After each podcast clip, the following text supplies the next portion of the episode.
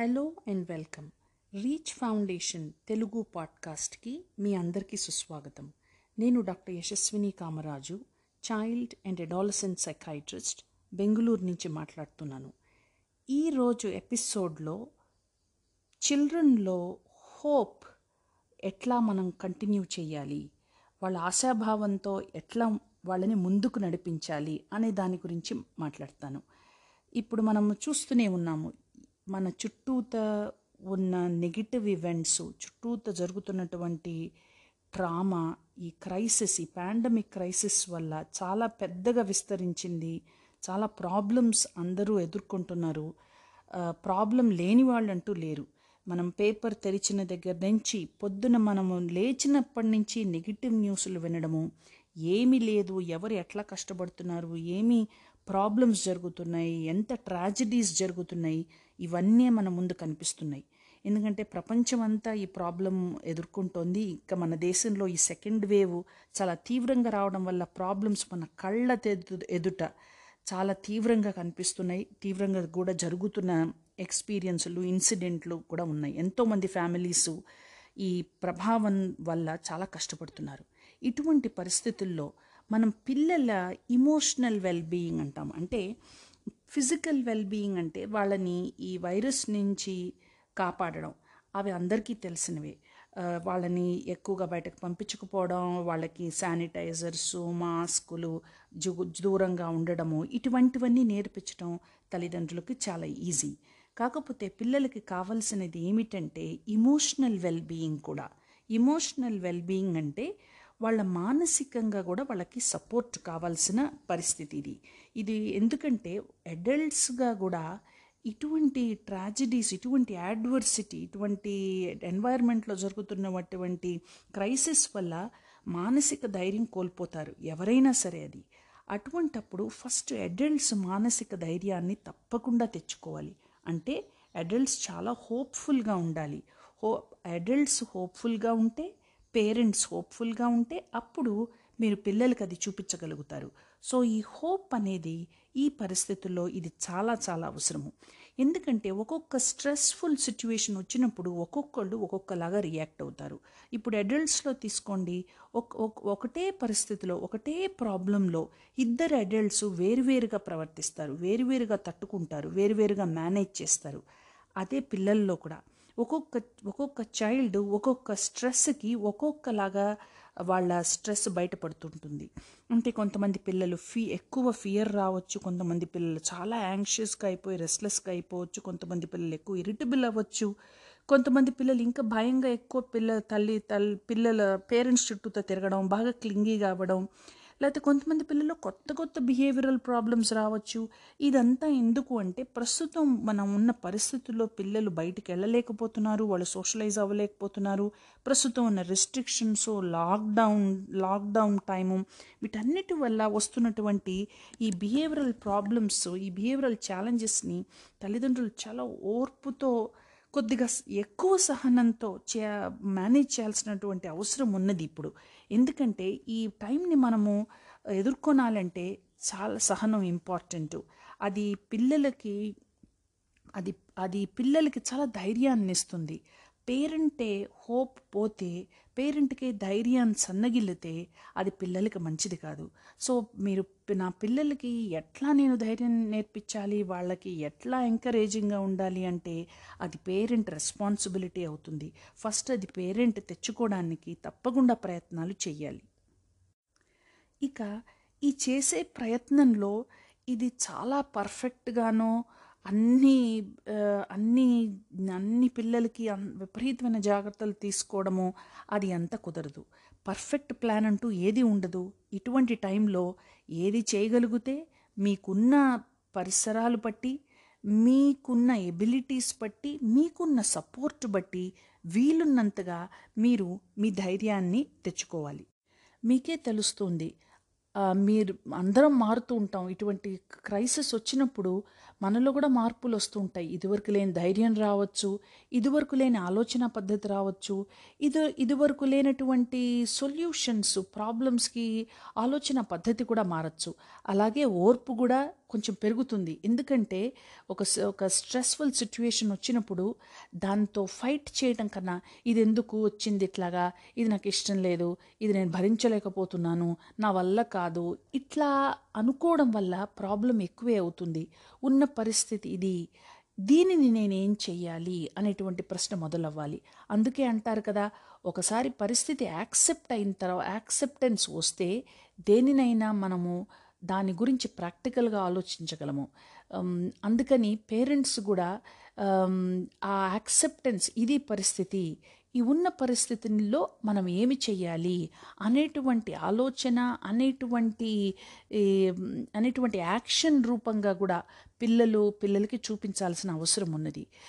అంతేగాని తల్లిదండ్రులే బెంబేలు పడిపోయి వాళ్ళే ఇరిటబుల్గా అయిపోయి వాళ్ళే హైగా యాంగ్షియస్ అయిపోయి డిప్రెస్ అయిపోతే అది పిల్లలకి మంచిది కాదు. ఎందుకంటే పిల్లలు ఎవరిని చూస్తారు? పిల్లల్ని మీ పిల్లలు మిమ్మల్నే చూస్తారు.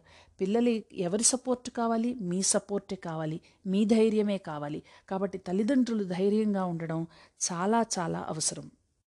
ఇక కొంతమంది తల్లిదండ్రులు అడుగుతున్నారు నేను ఎలా చెప్పాలి? ఎలా చెప్పాలండి? ఈ కొ- కరోనా గురించి నాకు చాలా భయంగా ఉంది. మా అబ్బాయి చాలా క్వశ్చన్స్ అడుగుతుంటాడు. నేను ఎలా చెప్పాలి? ఏం మాట్లాడాలి ఏం మాట్లాడాలన్నా నాకు భయం అని అడుగుతుంటారు కొంతమంది. పిల్లలు సో ఏమి చెయ్యాలి? పిల్లల ఇమోషనల్ వెల్బీయింగ్ అంటే వాళ్ళని మానసికంగా వాళ్ళకి వాళ్ళు వాళ్ళ వాళ్ళని బాగా ఉంచాలంటే మీరు ఏం చేయాలి ప్రస్తుతం ఉన్న క్రైసిస్లో ఏం చేయాలి number one information talking to them first వాళ్ళు అడుగుతున్న ప్రశ్నలకి సమాధానం చెప్పాలి.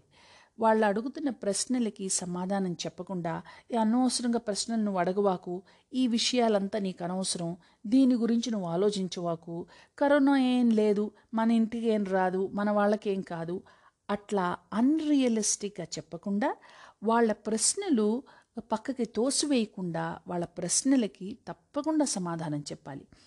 ఎట్లా సమాధానం చెప్పాలి? వాళ్ళ ఏజ్కి తగ్గట్టు ఉండాలి సమాధానం. అంటే ఒక ఐదేళ్ళ పిల్లాడు క్వశ్చన్ అడుగుతున్నాడు అనుకోండి బయటికి వెళ్తే నాకేమన్నా అవుతుందా అని. మీరు పదిహేనేళ్ళ పిల్లాడికి ఇస్తున్నటువంటి సమాధానము ఐదేళ్ళ పిల్లలకి ఇవ్వకూడదు. పదిహేనేళ్ళ పిల్లాడికి మీరు చెప్పొచ్చు వైరస్లో చాలా మ్యూటేషన్స్ ఉంటాయి. ఫస్ట్ వేవ్ వేరేగా ఉంది సెకండ్ వేవ్ వేరేగా ఉంది. ఈ మ్యూటేషన్స్ వల్ల చాలా తేడాలు వస్తాయి. ఈ టెస్ట్లలో ఇట్లా అవుతుంది అట్లా అవుతుంది. ఈ డిస్కషన్ కొంచెం పెద్ద పిల్లలకి బాగా logic reasoning analysis intellectual capacity పెరుగుతుంది టీనేజర్స్లో వాళ్ళతో మీరు అట్లా డిస్కషన్ పెట్టచ్చు. ఐదేళ్ళ పిల్లలకి చాలా సింపుల్గా వాళ్ళ వయసుకి తగ్గట్టు వాళ్ళకు అర్థమయ్యే రీతిగా చాలా కొంచెం ఇన్ఫర్మేషన్ ఇవ్వాలి. అతిగా ఇన్ఫర్మేషన్ ఇవ్వాల్సిన అవసరం లేదు. కరోనా గురించి ఐదేళ్ళ పిల్లలకి లెక్చర్స్ అవసరం లేదు. వాళ్ళు అడుగుతున్న ప్రశ్నకి చిన్నగా ఒకటి రెండు మాటల్లో వాళ్ళకి ఆన్సర్ చేస్తే సరిపోతుంది. వాళ్ళు అడిగే ప్రశ్నకి నేను బయటికి వెళ్ళొచ్చా అంటే ఆ, పర్టికులర్ ఉన్న రూల్స్ ప్రకారం వెళ్ళొచ్చు. రూల్స్ లాక్డౌన్ అయిపోయిన తర్వాత వెళ్ళొచ్చు. ఇప్పుడు కొంత టైమే వెళ్ళాలి. ప్రతిదానికి వెళ్ళకూడదు. అట్లా చాలా సింపుల్గా వాళ్ళకి అర్థమయ్యే లాంగ్వేజ్లో చాలా కొద్దిగా ఇన్ఫర్మేషన్ ఇవ్వండి. వాళ్ళ ప్రశ్నలకి తప్పకుండా ఆన్సర్ సమాధానాలు చెప్పండి. ఎక్స్ట్రా ఇన్ఫర్మేషన్ ఇవ్వడం వల్ల వాళ్ళల్లో భయాలు యాంగ్జైటీ చాలా ఎక్కువైపోతాయి. అందువల్ల ఎక్స్ట్రా ఇన్ఫర్మేషన్ నుంచి పిల్లల్ని కాపాడాలి. అది మీరు తప్పకుండా గుర్తుంచుకోండి. రెండవది వా వాళ్ళకున్న భయాలు ఏమన్నా ఉంటే వాళ్ళని వాటి గురించి మాట్లాడనీయండి. నాకు ఇది భయంగా ఉంది నాకు ఇట్లా అనిపిస్తుంది అని కనుక మీ పిల్లలంటే అవి వినండి. వాళ్ళకి ఏది భయం ఏది భయంగా లేదు. ఫస్ట్ వినడం వల్లే వాళ్ళకి చాలా ధైర్యం ఇస్తుంది.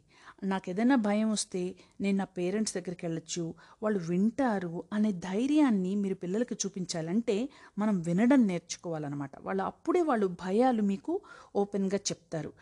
వాళ్ళు భయాలు ఏమైనా ఉంటే వాళ్ళని చెప్పనీయండి. మీకు తోచిన సలహా ఇవ్వండి ధైర్యాన్ని ఇవ్వండి. అది మొదటిది.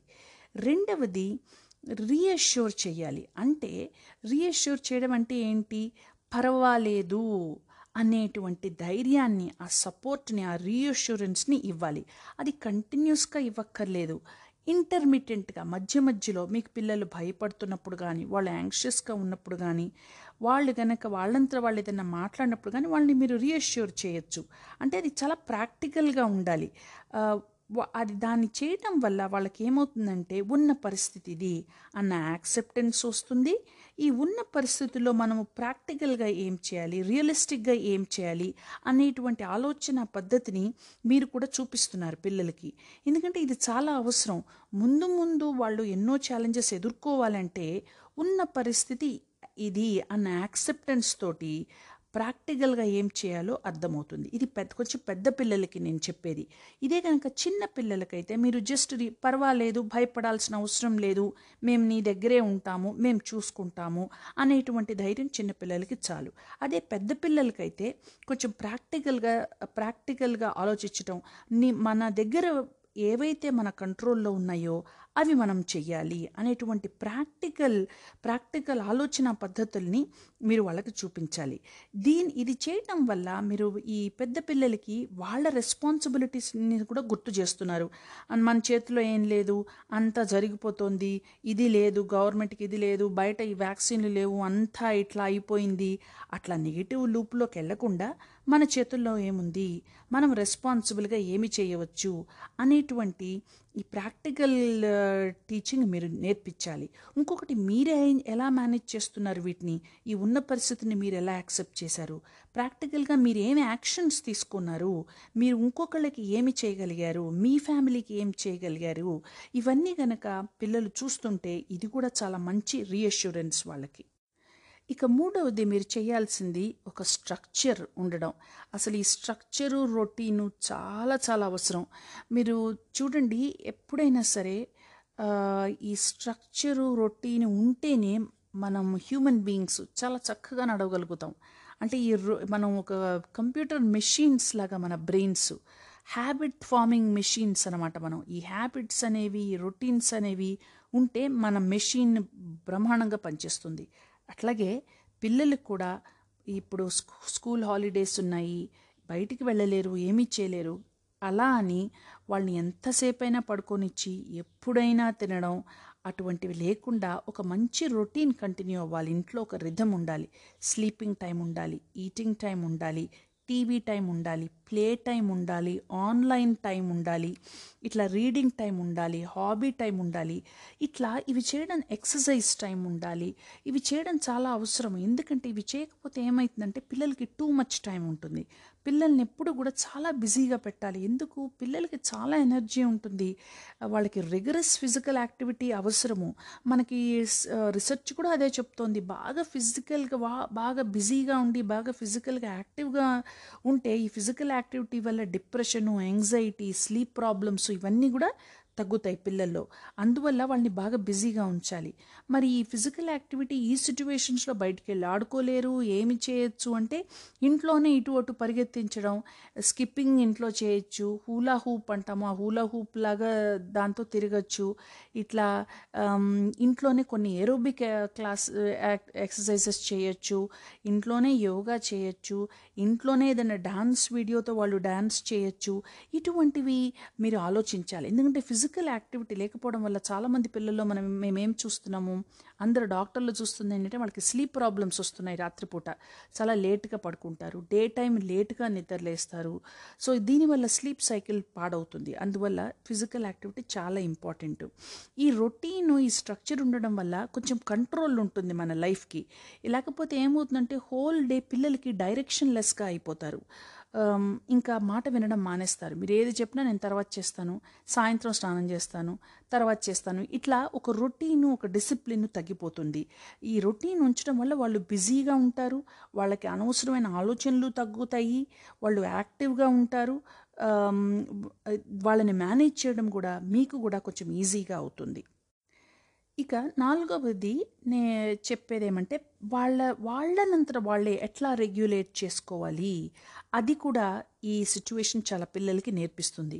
మీరు ఇప్పుడు చూస్తే పిల్లల్లో మీరు లాస్ట్ ఇయర్కి ఈ ఇయర్కి కూడా కొంచెం చూసే ఉంటారు. వాళ్ళకి ఆల్రెడీ లాస్ట్ ఇయర్ లాక్డౌన్లు అలవాటైనాయి. లాస్ట్ ఇయర్లో ఎంత ఆన్లైన్ క్లాసెస్ నేర్చుకున్నారు. సో దీనివల్ల వాళ్ళల్లో కూడా కొంచెం మార్పు అనేటువంటిది వచ్చింది.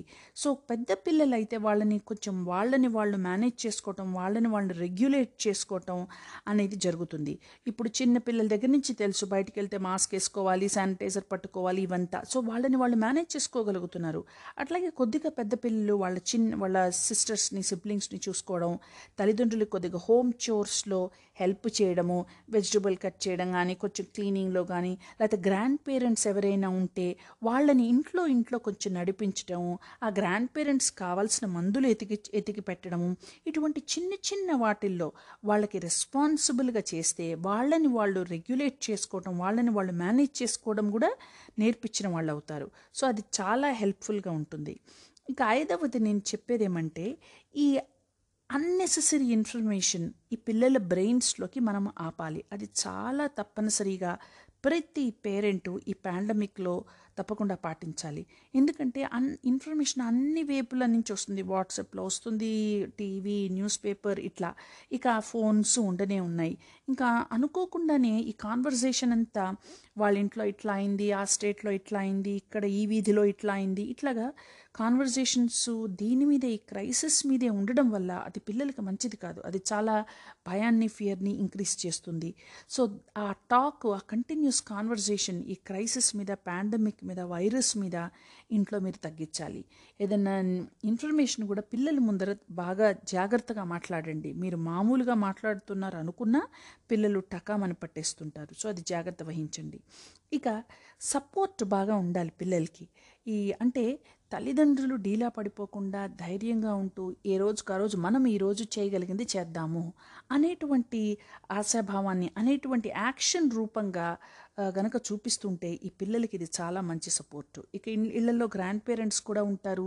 వాళ్ళు కూడా యాజ్ యూజువల్ వాళ్ళ వాళ్ళ చదువుకోవడము వాళ్ళ పనులు చేసుకోవడము ఈ రొటీన్లోనే పిల్లలు చూస్తుంటే అంతా ఒక ఈ పెద్ద అన్సర్టనిటీ పెద్ద క్రైసిస్లో ఒక సర్టనిటీ కూడా పిల్లలకి కనిపించి ధైర్యంగా ఉంటుంది. Parents next the parent self care ఇది చాలా చాలా ఇంపార్టెంట్ అంత ఈజీ కాదు. ఇది పేరెంట్ సెల్ఫ్ కేర్ అని చాలా ఈజీగా ఉంటుంది బట్ దీనికి చాలా కష్టపడాలి. ఎందుకంటే ఇది ప్రతిరోజు చేయాల్సినటువంటి అధ్యయనం. ఇదేదో నిన్న మెడిటేషన్ చేశాను మొన్న యోగా చేశాను మొన్న ఎవరో ఫ్రెండ్తో మాట్లాడితే చాలా హాయిగా అనిపించింది. అట్లా కాదు. ప్రతిరోజు కూడా ఒక అవుట్లెట్ ఉండాలి. అడల్ట్స్కి ఈ అవుట్లెట్ ఈ బాడీ రిలాక్సేషన్కి హెల్ప్ అవుతుంది. ఇది ఎవ్రీడే ఇప్పుడు మనము బ్రషింగ్ బేదింగ్ ఈటింగ్ ఎట్లా చేస్తామో ఈ రిలాక్సేషను ఇటువంటివన్నీ కూడా ఎవ్రీడే పాటించాల్సినవి. ఇవి ఎందుకంటే మీరు పిల్లల్ పిల్లలకి పిల్లల్ని మీరు మేనేజ్ చేయాలన్నా మీరు ఇంట్లో ఉన్న స్ట్రెస్ని కంట్రోల్ మేనేజ్ చేయాలన్నా మిమ్మల్ని మీరు మేనేజ్ చేసుకోవాలి. మిమ్మల్ని మీరు మేనేజ్ చేసుకోవాలంటే మీరు ఈ రిలాక్సేషన్ తప్పకుండా మీకు అవసరం. అది ఏదేమైనా కావచ్చు. మీ హాబీ కావచ్చు మెడిటేషన్ కావచ్చు యోగా కావచ్చు మ్యూజిక్ కావచ్చు కుకింగ్ కావచ్చు లేకపోతే సైలెంట్ సిట్టింగ్ కావచ్చు బ్రీదింగ్ ఎక్సర్సైజెస్ కావచ్చు. కొంతమందికి పూజ కావచ్చు.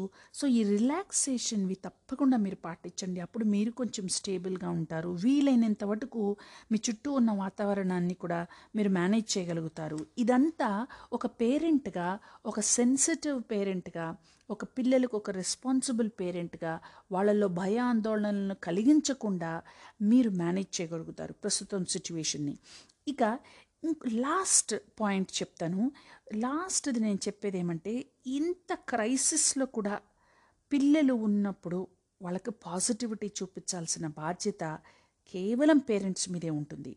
ఎందుకంటే ఈ హోప్ అనేది చాలా ఇంపార్టెంట్. పిల్లలకే కాదు ప్రతి మనిషికి హోప్ ఇంపార్టెంటే మనుషులు బతికేదే హోప్ మీద. హోప్ లేకపోతే మనమే లేము. ప్రపంచం అంతా హోప్ మీద నడుస్తుంది. సో ఈ హోప్ మనం క్రియేట్ చేయాలంటే పేరెంట్స్ వాళ్ళ మాటల్లో వాళ్ళ ఆలోచనలో వాళ్ళ చేతల్లో వాళ్ళ యాక్షన్స్లో హోప్ఫుల్గా ఉండాలి. సో అంటే వాళ్ళు ఏం చే చేయొచ్చు పిల్లలకి? కొంచెం పాజిటివ్ స్టోరీస్ చెప్పండి. పాజిటివ్ స్టోరీస్ అంటే ఇట్ ఎవరు కొంతమంది ఎట్లా కైండ్గా ఉండొచ్చు? ఎట్లా అవతల వాళ్ళకి హెల్ప్ చేయొచ్చు? మీకున్న రోల్ మోడల్స్ మీకున్న ఫ్యామిలీలోనో మీకు తెలిసిన వాళ్ళు ఇట్లా వాళ్ళు వాళ్ళకి హెల్ప్ చేశారు. వీళ్ళు ఈ ఇంత కష్టమైన పరిస్థితుల్లో కూడా వాళ్ళు ఆ ప్రాబ్లమ్ని అట్లా సాల్వ్ చేశారు. ఇట్లా పాజిటివ్ స్టోరీస్ చెప్పటం వల్ల పిల్లల బ్రెయిన్స్ బాగా ఇంపాక్ట్ అవుతాయి. వాళ్ళు డీలా పడిపోకుండా కష్టంలో కూడా ఏదో ఒకటి నేర్చుకోవచ్చు. కష్టంలో కూడా కైండ్గా ఉండొచ్చు. కష్టంలో కూడా మనం మంచిగా మాట్లాడచ్చు. కష్టంలో కూడా మనం అవతల వాళ్ళకి సహాయం చేయాలి ఏదో ఒక ప్రాబ్లమ్ని మనం సాల్వ్ చేయొచ్చు అనేటువంటి ఆలోచన పద్ధతిని మీరు పెంచగలుగుతారు. ఈ పాఠం గనక మీరు ఇప్పుడు చేయగలిగితే అది మీరు పిల్లలకి ఇచ్చిన బెస్ట్ గిఫ్ట్ అనుకోండి. ఎందుకు బెస్ట్ గిఫ్ట్ అవుతుంది? ఇటువంటివే పిల్లలకి నేర్పాల్సినటువంటి life teaching lessons lifelong lessons. ఎందుకంటే ఇవి కనుక మీ పిల్లలు ఇప్పుడు నేర్చుకుంటే రేపు ముందు ముందు వాళ్ళు పెద్ద అయిన తర్వాత ఎన్ని క్రైసిస్లు వచ్చినా వాళ్ళకి చిన్నప్పుడువి గుర్తొస్తుంది. అప్పుడు మా చిన్నప్పుడు ఇట్లా చేశారు మా అమ్మ వాళ్ళు. ఈ క్రైసిస్లో వాళ్ళు ఇట్లా చేశారు ఇట్లా పాల్గొన్నారు. ఇట్లా వాళ్ళు కూడా ఒక ప్రాబ్లమ్ని సాల్వ్ చేయగలిగారు. వాళ్ళు కూడా అవతల వాళ్ళకి హెల్ప్ చేయగలిగారు. అనేటువంటి ఆ యూనిటీ అనేటువంటి ఆ రెసిలియన్స్ అంటే కరేజ్ కరేజ్ ప్రాబ్లమ్ని తట్టుకునే శక్తి ఇవన్నీ వాళ్ళు చిన్నప్పటి నుంచి చూస్తూ ఉంటే వాళ్ళకి పెద్దయినప్పుడు అవి తప్పకుండా వస్తాయి. కాబట్టి ఈ హోప్ అనేది తప్పకుండా అవసరము. మీరు హోప్ఫుల్గా ఉండండి వీలైనంత వరకు. మీరు హోప్ఫుల్గా ఆలోచించండి. మీ యాక్షన్స్ కూడా హోప్ఫుల్గా ఉండాలి. ఇవే మీ పిల్లలకి మీరు ఇచ్చేటువంటి బిగ్ గిఫ్ట్స్ ఇప్పుడు. సో ధైర్యంగా ఉండండి stay safe and healthy. Thank you so much. This is doctor Yashaswini Kamaraju from Bengaluru.